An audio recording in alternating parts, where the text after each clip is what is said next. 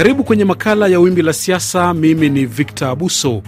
Wiki iliyopita mwanasiasa wa upinzani na aliyekuwa mgombea urais nchini Tanzania mwaka 2020 Tundulisu alitangaza kwamba atarejea nyumbani Jumatano wiki ijayo akitokea nchini Ubelgiji ambako amekuwa akiishi tangu mwaka 2017 baada ya tukio la kupigwa risasi na watu wasiojulikana akiwa katika nchi yake. Lisu amesema anarejea Tanzania ili kuanza ukurasa mpya katika maisha yake na ya kisiasa. Hii ndiyo ilikuwa kauli yake alipotangaza kwamba anarejea nyumbani. Naomba kutumia salamu zangu za mwaka huu mpya wa elfu mbili na ishirini na tatu kuwafahamisha kwamba panapo majaliwa nikakanyaga udongo wa ardhi ya Tanzania kwa mara nyingine tena siku ya Jumatano ya tarehe ishirini na tano Januari elfu mbili na ishirini na tatu majira ya saa saba na dakika thelathini na tano mchana.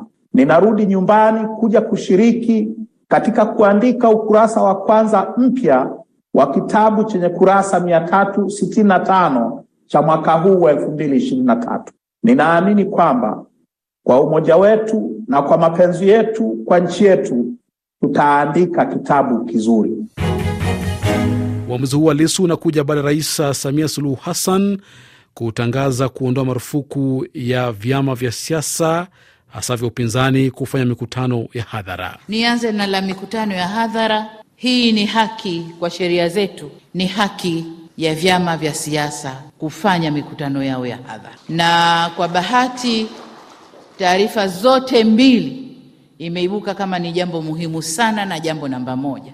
Kwa hiyo uwepo wangu leo mbele yenu ni kuja kutoa ruhusa, kuja kutangaza kwamba lile tangazo la kuzuia mikutano ya hadhara sasa linaondoshwa. Kwa nasema ni haki kwa vyama vya siasa kuendesha mikutano yao ya hadhara, lakini ndugu zangu, tuna wajibu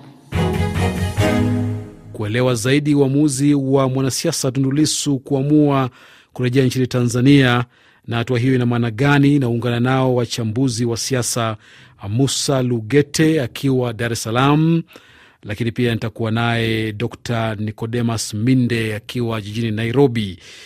Uh, wote nawakaribisha sana kwenye makala haya ya Wimbi la Siasa. Nianze nawe Bwana Lugete ukiwa hapo Dar es Salaam, uamuzi huu wa Tundu Lisu wewe umeupokea vipi?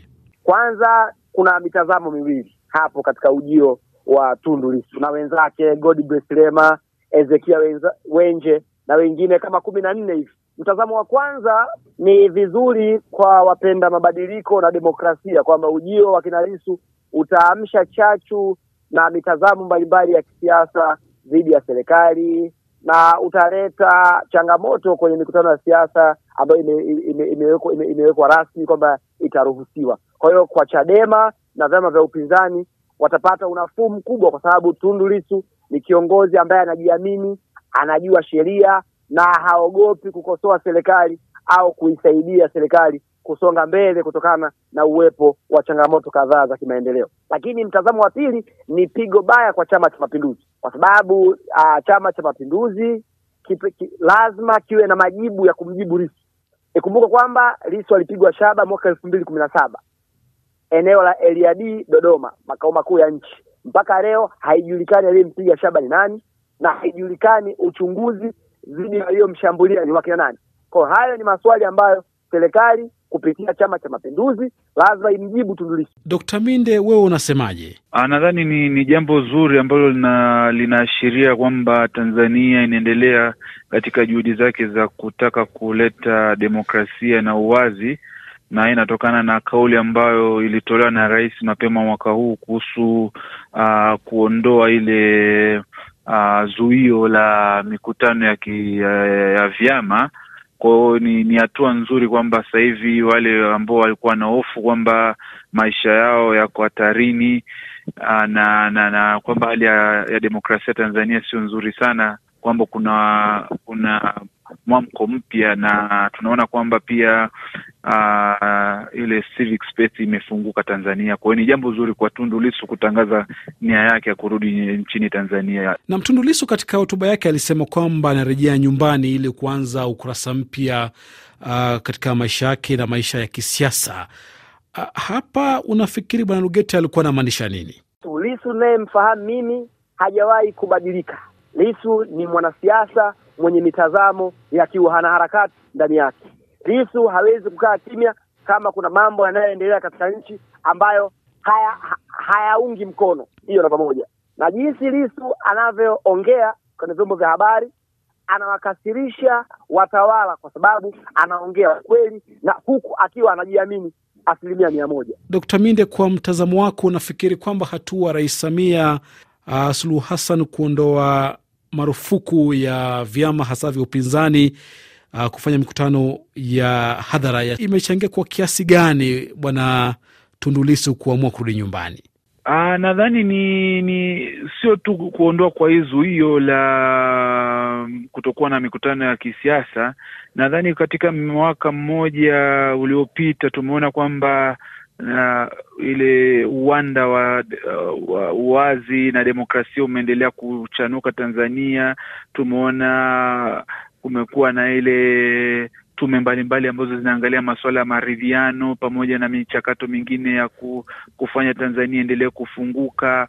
Uh, wanaita ile kikosi kazi pamoja na juhudi nyingine nyingi. Sidhani kauli ya rais ndo imechangia sana, lakini ni, ni njia mojawapo ambayo imesababisha Tundu Lissu kutangaza nia yake kurudi Tanzania, na sio tu Tundu Lissu, pamoja na wahanga wengine wa wa kisiasa wa elfu mbili na ishirini. Lugete, wewe unasemaje? Nadhani hiyo ni moja kati ya sababu kubwa, kwa sababu Rais Samia amefungua ukurasa mpya wa maendeleo ya kisiasa nchini. Kumbuka kwamba kwa takriban miaka sita kuanzia elfu mbili kumi na tano mpaka elfu mbili na ishirini nchi ya Tanzania ilikuwa iko kwenye mkwamo mkubwa wa kisiasa. Vyama vya siasa vilikuwepo, lakini walikuwa hawaruhusiwi kufanya mikutano. Chama ambacho kilikuwa kinaruhusiwa kufanya mikutano ni Chama cha Mapinduzi peke yake. Ilikuwa ni ligi ambayo haina mshindani.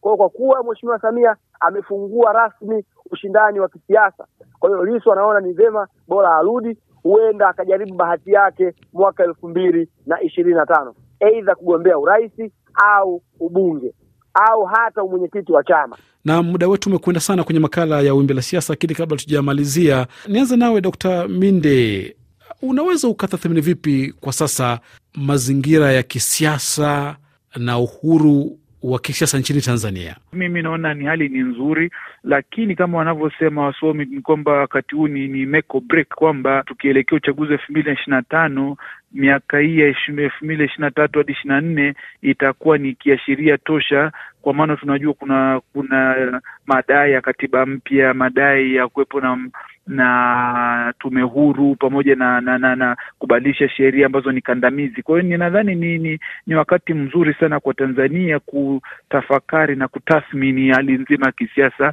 ikiwemo ni pamoja na kufunguliwa kwa hii zuio la la la marufuku ya kufanya siasa kwa vyama vya, vya upinzani. Nam, tumalize nawe Bwana Musa Lugete. Hali ya kisiasa ni nzuri, imeimarika kwa karibu asilimia themanini na nane. Mikutano inafanyika kwa kweli, uhuru mkubwa wa vyombo vya habari upo, uhuru wa mahakama hauingiliwi, hali ya kisiasa imeimarika. Watu walioko nje ya Tanzania waondoe hofu na serikali ya Tanzania, mambo ni mazuri. Kumbuka kwamba mwaka elfu mbili kumi na saba kumi na nane Umoja wa Ulaya waliweka wali, wali, wali, wali mstari mwekundu kwa serikali ya Tanzania kwamba ni sehemu mbaya sana kwa mazingira ya wapinzani na mazingira ya kufanya siasa nje ya mawazo na mrengo wa kiserikali. Kwa hiyo kwa sasa hivi hali ni nzuri, tunawakaribisha Tanzania, tumefungua ukurasa mpya wa kisiasa. Naam, na kwa kauli hiyo ya Musa Lugete, mchambuzi wa siasa akiwa Dar es Salaam nchini Tanzania, lakini pia Dr Nicholas Minde, mchambuzi wa siasa za kimataifa akiwa Nairobi nchini Kenya. Tunafika mwisho makala ya Wimbi la Siasa hivi leo. Mimi ni Victor Buso, hadi wakati mwingine, kwa heri.